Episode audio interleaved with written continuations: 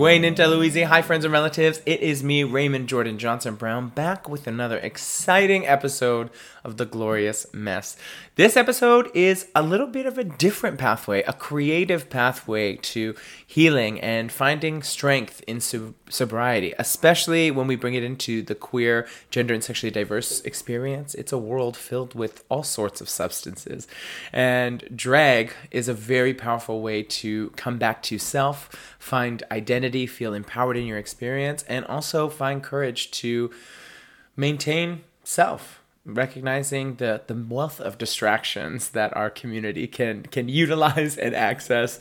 And so i'm really also excited to invite today's guest who is a friend a call a co-lover of blackpink that we've bonded over a brilliant artist singer icon everything amazing jackal all the way from calgary alberta treaty 7 territory how are you jackal Hello, I'm doing excellent. How are you doing today? You know, I'm better now that I have this coffee. I'm super excited. I love caffeine, cannot function without it, I swear.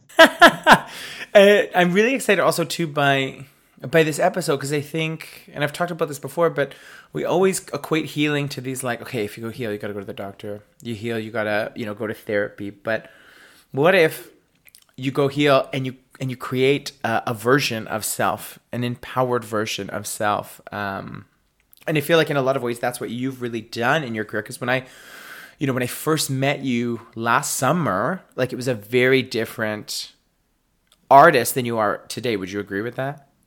Absolutely, 100%. I was just figuring myself out last year. I was just starting my journey in sobriety last year. So I definitely feel like there has been a glow up per se.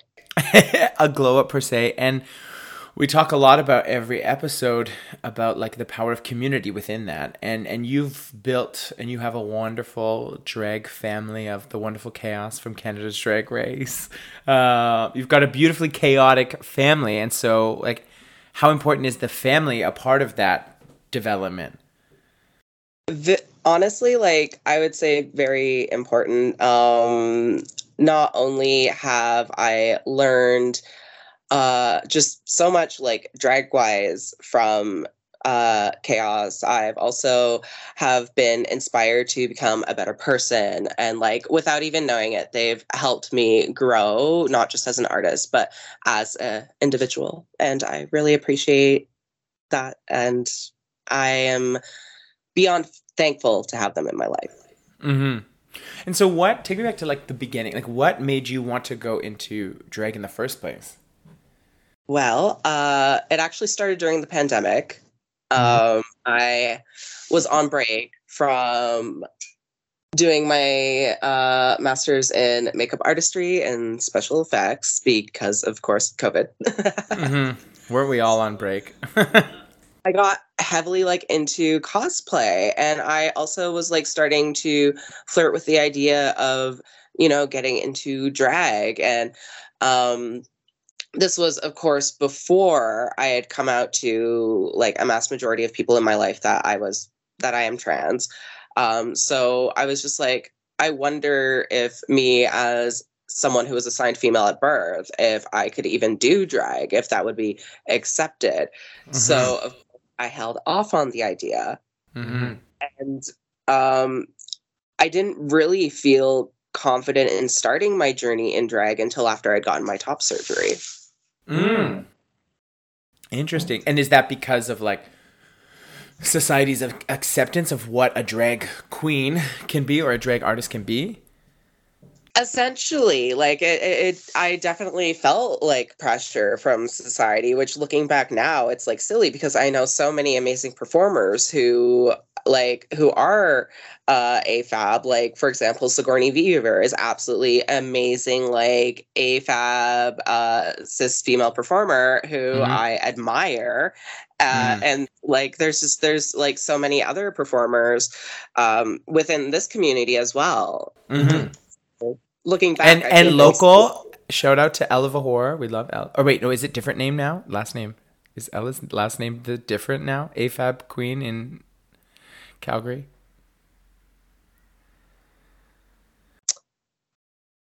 No.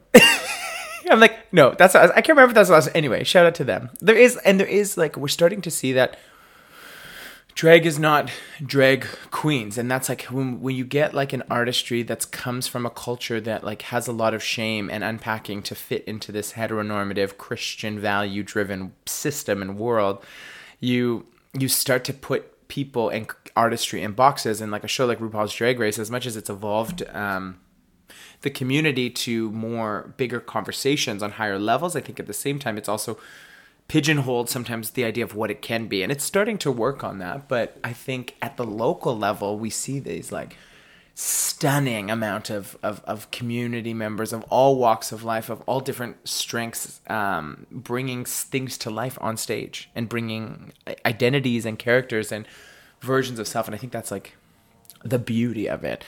And I'm curious, like for you, then, who is? Who would you say? Who is Jackal? Oh well, you know, just that wacky, awkward glamour demon from Calgary. That's the entrance honest, line. I'm still trying to figure that out, and yeah. I feel like that is that is something that happens a lot when you are taking your journey in sobriety. It's like because you have to find yourself again away from the substances. Mm-hmm, mm-hmm. It takes a long time. Like it doesn't happen overnight.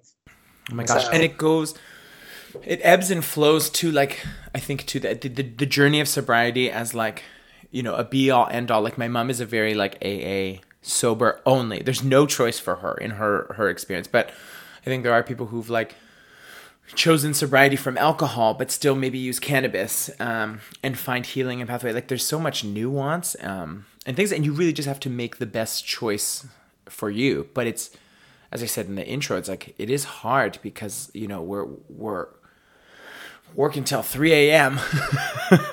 um, in an environment that really pushes drugs and alcohol um, as a way to get through sometimes these things where our bodies are like, wait a minute, no, like we need more daytime drag shows. unless you're unless you're a night unless you're a night person. Like I think are you like a night person, you'd say? I definitely am a night person. Like last night I didn't fall asleep until I think it was about 3 or 4 a.m. Okay, yeah. So you live in the night. Me, I, I went to bed then too, probably. Maybe later. but but it doesn't work again. It's like it doesn't work for for everyone all the time and I know you had shared with me, and, and, and, and you were comfortable sharing here, like your diagnosis with, with borderline personality disorder and your autism experience. So you're you're wonderful neurodivergent, and I think I know many people who, for example, have like ADHD, who when they use cocaine, it it helps them to focus. And I thought it was such a strange thing because for me, if I do those substances, it, I'm a I'm a rally go, let's go, where it's not stopping. It does something different to my brain. So prior to your your choice and, and living in sobriety, how did substances help you manage your neurodivergence? Or yeah. Oh, oof. Well, uh, there was a point in my life back, I think it was around 2018, where I actually had gotten a concussion. And mm. the relationship I was in at that time, unfortunately, um, while I was recovering and trying to heal from this, the uh, the person had still expected me to do a lot of the chores, chores and like housework. So the only way I could really get through the day was by doing like several lines of cocaine, mm. and like not like not only did I find like, wow, this really helps me as someone who is neurodivergent, I'm able to focus more, I'm able to get more done. But it became dangerous in the fact where I was not sleeping. Mm. It really started to deteriorate as a person. Yeah. Yeah. And that's the scary thing. And you had Oh, sorry, go ahead. Sorry. Unfortunately, that's something that I like continue to struggle with for the next few years, like on mm-hmm. and off until about 2021, 2022. Mm-hmm. And it's like this vicious, would you say for you it was like a cycle? It really was because yeah. it's like I could go for a few months without touching it at all. But mm-hmm. then something were to happen and then all of a sudden it's just like I was right back on it. Mm-hmm. Mm-hmm. And what was the like? We talk a lot about like this idea of like rebound anxiety or like hyper. What's the word I want to say? Like just like a, almost like hyper symptoms. So like the thing that you use the substance to numb, then in the withdrawal becomes exacerbated. Like, would you say you had some of that experience too?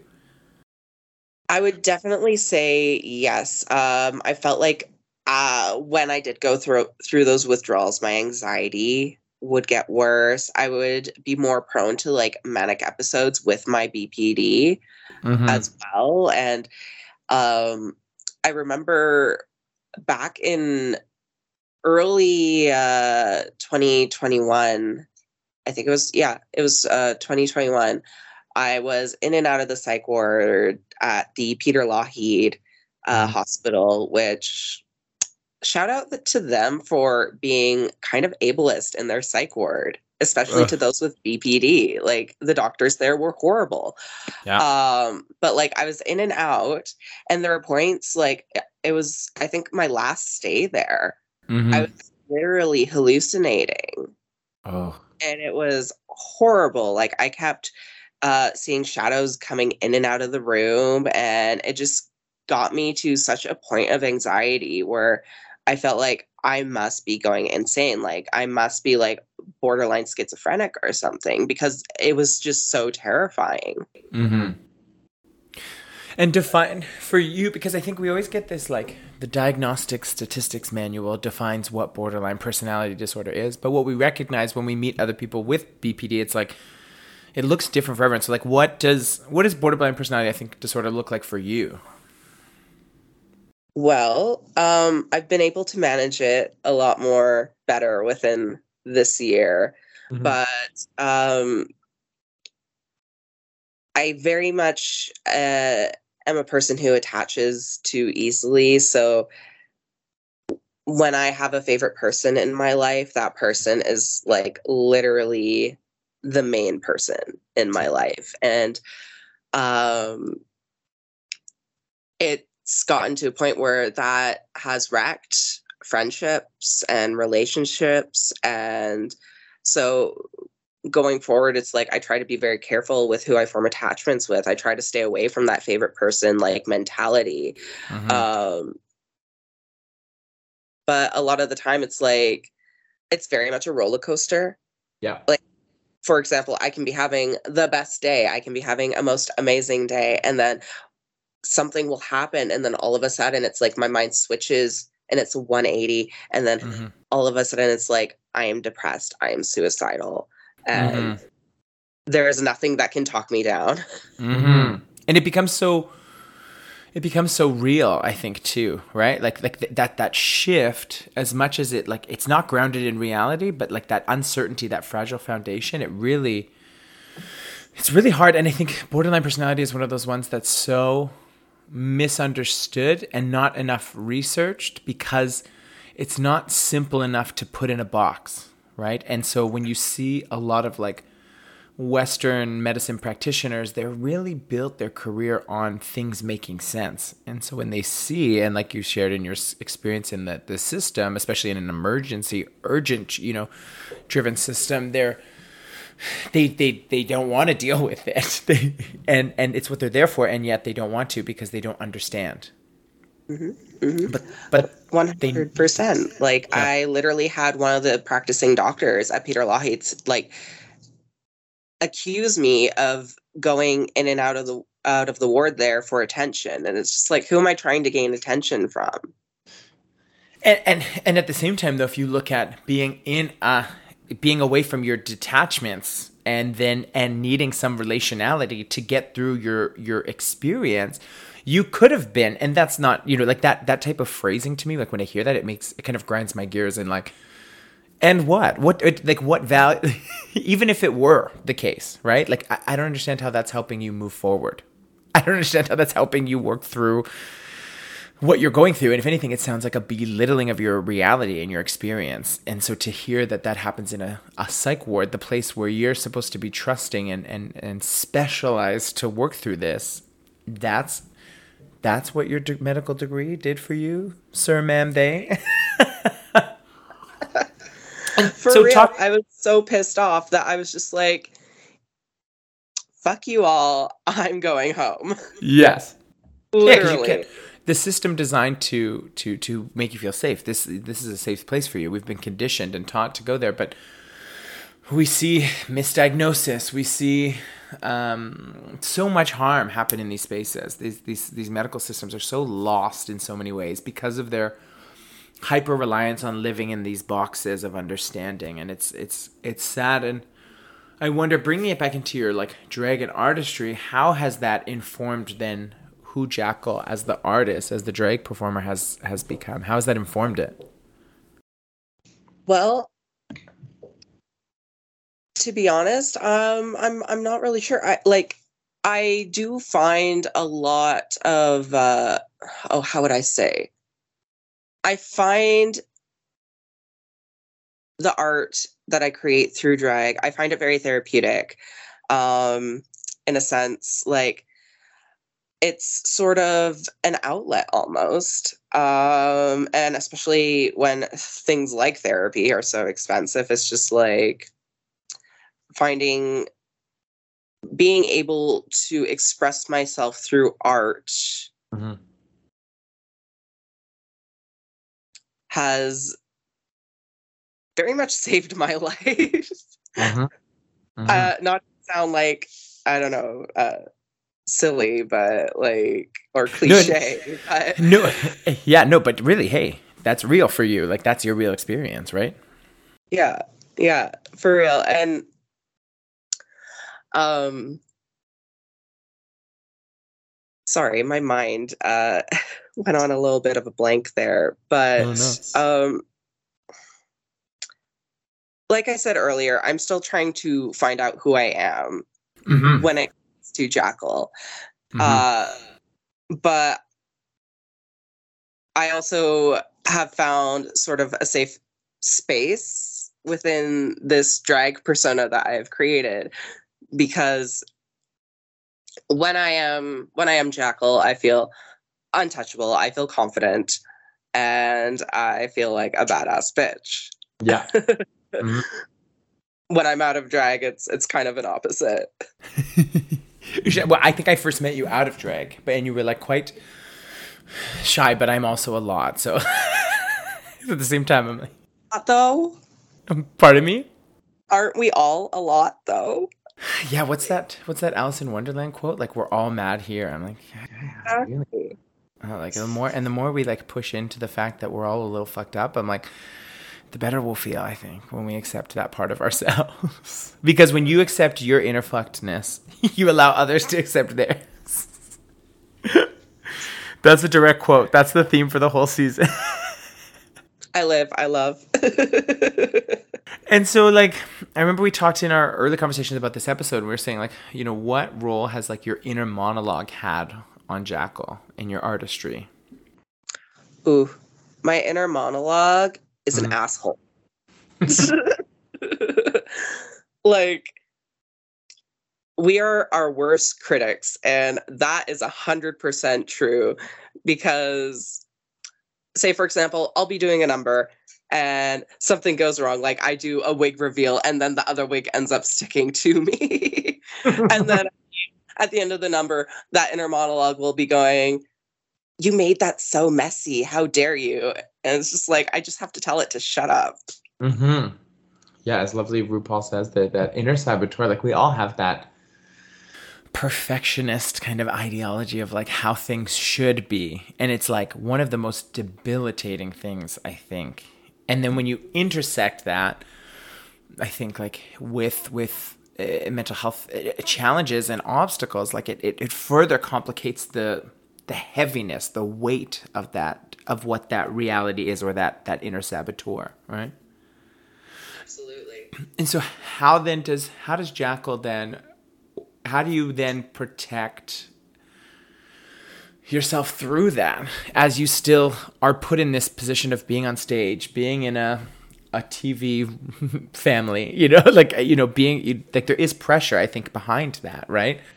uh, absolute pressure because it's like not only is do I sometimes feel the pressure that I have to live up to and I know I don't have to, but this is what the inner monologue says. The inner monologue yeah, yeah. is saying like, look at what you have to live up to. Look at your drag mother. Look at look at your uh, drag grandmother, for example. and I'm just like, wait, who's your drag grandmother? Stephanie Prince. Oh my, oh God. Oh yes, I completely forgot. I forgot that that was the. I see the resemblance.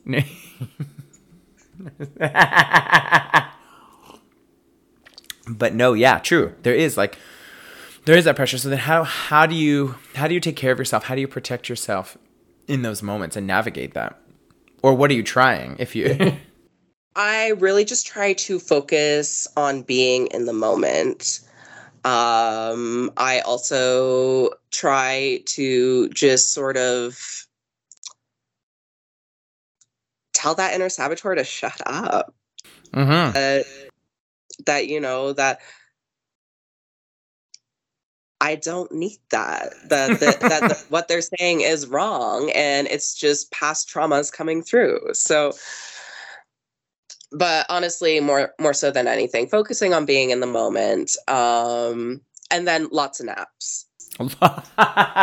Listen, I I did not uh, until I I met Fred. I was not a napper. I was like anti napping. I don't know why, but lately these these days I'm a big I'm a big napper and I love it. It changes the game. Like I can fully do like, and I love a 20 minute power nap. Like oh.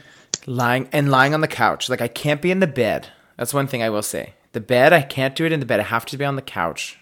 No, I can do it in the bed sometimes too, but it's usually no longer. But anyway, Thank you, technical difficulties, and welcome back. we left off talking about, you know, how how do you take care of of yourself, knowing the pressures of this artistry in this world and and and your your very real lived experience and how you see the world and experience it being neurodivergent. Like how do you how do you take care of yourself? How do you protect yourself through that? Well, uh, I honestly just a lot of it is living in the moment or at least trying to live in the moment mm-hmm. uh, i'm a constant overthinker so it's just like a few things to ground myself here and there mm-hmm. um, also naps i love naps uh, i find naps to be extremely therapeutic if there's ever a day where i just feel so overwhelmed or i will just go take a 20 minute nap it's just like okay let's have a let's have a body reset mm-hmm. and changes the game it really does. And it's like, I know it's like, it sounds like such a small and simple thing, but it helps so. No, it totally does. I think when your brain, when you're taking on so much stimulus and you're over like thinking, right? That reset, even if sometimes I know I'll, I'll nap and it like doesn't feel like I even napped. I feel like my, but it, it I feel, when I wake up, I have a refreshed sense of self. Yeah. And I think that changes the game. So everyone listening, take your naps. Do it. Do it. It's Oh. And so for those folks, uh, you know, listening from from everywhere that they listen from, you know, what what what would you say is a pathway for them to begin to experience the healing powers of drag? Where could they start? Ooh, just do it. Just do it. Like even if you're starting at home, if you're starting on TikTok, if you're even just like putting on makeup, dancing around in your room, like do it. And you are the only one stopping you. Mm. Now, when it comes to performing, like look into open stages and opportunities in mm. your city. Um, I was very lucky when I was starting out because there were a few open stages here mm-hmm. in uh, in Calgary.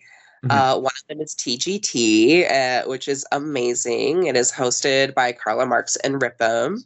Mm-hmm. And they really just provide a safe space for new performers to come out mm-hmm. and to express themselves through drag. And I absolutely love it. And honestly, I don't know if I would be where I am without those opportunities. So get into your local, check your local queens, find go to the local gay bar, see some queens, follow them on Instagram, message them, find your open mic nights, and or and if you don't want to do that, just just go put on some damn makeup and start to imagine who this persona could be. exactly because like for example look at sugar and spice they started off on tiktok and now they are world famous icons Literally, no. And they're friggin' hilarious. I love both of them. those trots